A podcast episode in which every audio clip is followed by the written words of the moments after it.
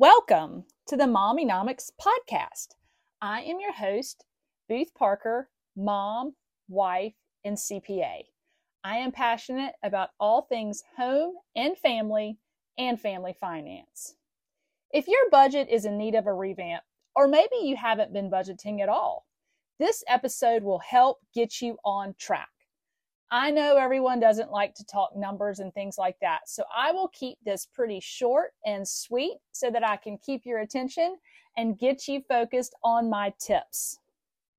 Anytime is a good time to start budgeting and creating one that works for you and your family.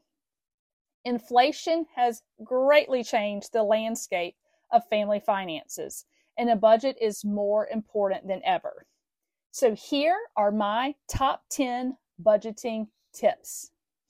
Number one, do an assessment of the last few months of spending so that you know where your money has been going. Are you spending more than the income you're bringing in and actually creating credit card debt? Are you paying for a subscription, not a prescription, a subscription? Are you paying for a subscription that you never use and could cancel. Or maybe you are paying for a prescription that you never use and could cancel as well. But subscriptions are a big one. A lot of people are paying for subscriptions that they do not use. So that is definitely one to check. Knowing where your money has been going is essential to creating an accurate budget.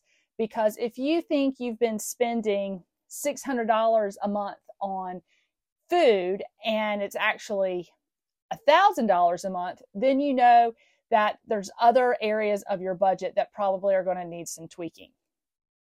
So let's go on to tip number two. To create your budget, you need to assign a purpose for every dollar of your income. So you want to take that take home income number, and then when you've allocated um, a purpose to every dollar of that with your expenses, you want to get to zero. You don't want to be negative because that means you're going into credit card debt or some form of debt.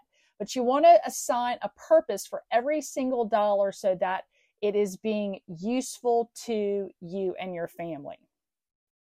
So if you have like a salary type job, you know your after tax income, it's pretty straightforward of a process. But if you have what's called an irregular income, maybe a commission uh, on top of a base pay or something like that, then plan for the worst to cover the essentials, and then have a plan for any additional income you earn and those commissions and things like that. So that that commission is used in a very smart way towards either paying down debt or saving, anything like that. Additionally, if you are paid weekly, you want to plan that monthly budget off of four weeks of income there will be a few months during the year where there will be an additional week of income. So you want to have a plan for that money, ideally putting it towards debt or savings. Tip number three prioritize your necessities. These are your essentials. So there are four expenses, often called the four walls, which is your home, transportation, food, and utilities that you've got to prioritize those. Those are absolute essentials. And then after that, you'll prioritize your saving, debt payment, giving, and then miscellaneous type spending into that budget. So, food is both an essential and a non essential. So, you want to prioritize the essential, like your groceries, and then if there's room in the budget, maybe add in some non essential food, such as eating out once or twice during the month. If you have a lot of debt, you want to get it up there in the priority. Uh, and then you also want to prioritize an emergency fund if you don't have one. So, an emergency fund is really key to have as well. Tip number four know if your category percentages are on track. So, there's a link in the show notes to my blog where there's a little more detail on this um, so that you can visualize it.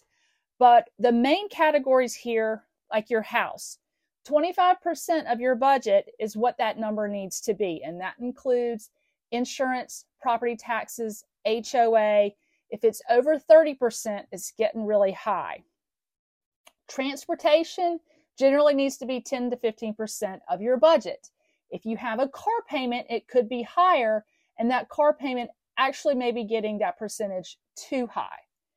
Your food, this is your essential food, maybe one or two eating outs, okay? 10 to 15% of the budget. Utilities, about 5%. And then you're going to start putting in your saving and your debt pay down, about 15%, giving of 10% if that's your thing. The other things to think about here, though, if you have to buy your own health insurance, it's going to take up a big percentage of your budget compared to people that have it employer provided. So if that is an item in your budget, you definitely need to make sure you've got room for it in those percentages. Additionally, if you have expensive childcare, things of that nature, that is going to take up a percentage of your budget that's going to have to come from another category. Tip number five be on the same page with your spouse. So do your budget together, review it together, be honest with each other about your spending. Money does cause a lot of marital issues, but you don't have to let it. Communication is key here.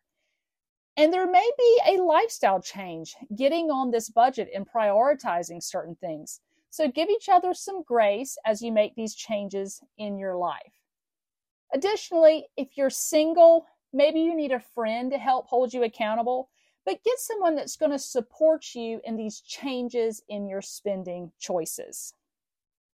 Tip number six review your spending weekly to keep it on track and adjust for any unexpected things that may pop up so that your total budget doesn't go over.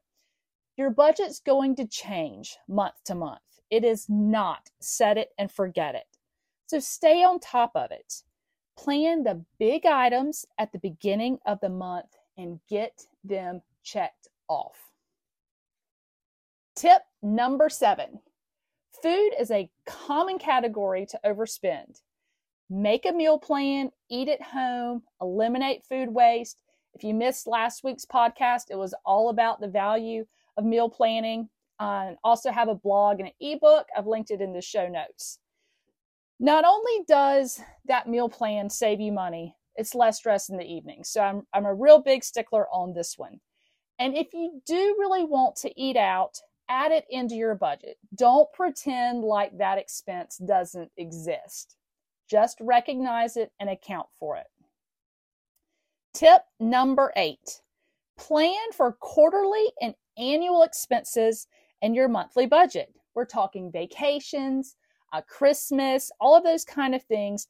Prepare for them throughout the year so that they're not an unexpected, well, they'd be expected, but a large expense that you end up putting on credit card or something like that. So if you budget for it throughout the year, you're going to be able to pay for it in full when it occurs. Um, home repairs are another one. If you know that you're going to need a new roof in the next year or two, go ahead and start saving for that expenditure. And also your tax refund. If you get a tax refund every year, make a plan for that money. Just go ahead and say it's going straight towards debt pay down or it's going straight to savings. Do not let it be a shopping spree. Tip number nine if you have credit card debt, cut them up and prioritize paying off the debt and only use cash or a debit card throughout this process. Credit cards can regularly tempt you to overspend. So if you're in that category, go ahead and get rid of them so that they don't wreck your budget. Tip number 10 create savings goals. Make a priority list of what you're saving for. Remember that emergency fund? need to have three to six months of expenses in that fund. That should be first and foremost.